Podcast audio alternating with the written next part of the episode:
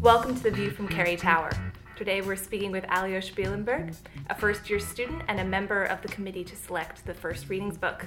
Thank you for joining us. Thank you for having me. So, what was the first readings book that you read when you were a first year? Yep, so last summer, um, after I got into Brown, I was sent a letter saying that the first readings book was going to be My Beloved World by Sonia Sotomayor, who's a Supreme Court Justice. I had mixed uh, reaction to it. I thought it was a fairly, um, it was compelling because Sonia Sotomayor is a pretty amazing person um, and she's done a lot of great things in her life. Um, that being said, she's a lawyer. Um, and I think she wrote the book entirely by herself. So as a memoir, I've, I've read better. So as, as, a, as a book, it wasn't my, my favorite read, but it definitely offered me a lot. And I think the best thing about it was that it sparked a lot of discussion, especially um, after I had written a reflection in the form of an essay as part of the seminar we did in, during orientation. And that's where it really got interesting because I found out that a lot of people had similar reactions to me in terms of finding a lot of interesting things in the book, but at the same time finding it not the most compelling read. To be honest, um, my reaction after I got out of that was, I can't wait till classes begin. After a glimpse of what a real college class is like, even even in a smaller setting, just with the first readings book, um, I, I just couldn't wait to begin the, the real stuff. It sounds like you're interested in literature, and that's Yeah. why you wanted to.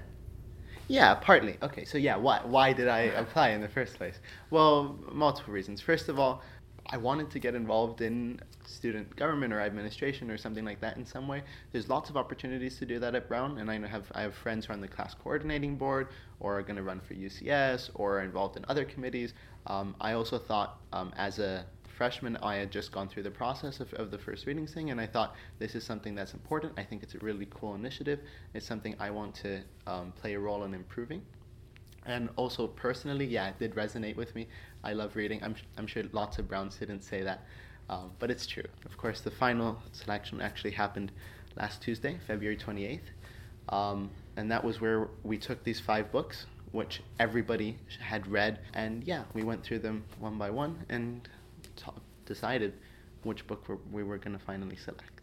And and that book is. And which book is it? It is The Tsar of Love and Techno by Anthony Marra, which I strongly recommend and you should definitely read. I think through The Tsar of Love and Techno, I think freshmen um, will be able to um, encounter something real, um, something complex, but something that's different than anything they've encountered before.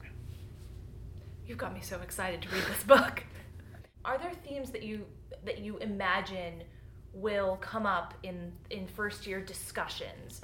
I would suggest tentatively that um, one of the most interesting ones is um, censorship. So the book actually begins with a wonderful description, um, or day in the life, I would guess, more than one day, um, a, a an encounter with uh, a censor um, under Stalin in 1930s Russia, um, who Actually, I shouldn't say too much about it because yeah, it is verging into spoiler territory. But yeah, he works as a censor um, in in Stalinist Russia, and his job, yeah, it can be kind of, um, I don't know, disturbing, disturbing at times to think about how easy it is kind of to erase people from memory, or and leave them without a trace.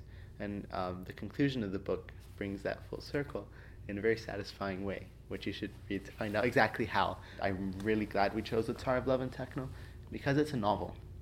And the wonderful thing about novels, and one is especially one as rich as Anthony Marra's, is that it has so many elements that you can draw on.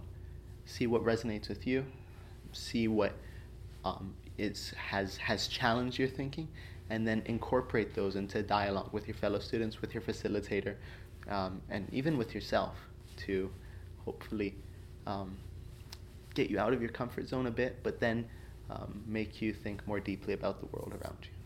I think I think that's a great note to wrap up on. right. Thank you so much for for being a part of this and for sharing your experience. I'm happy to be here.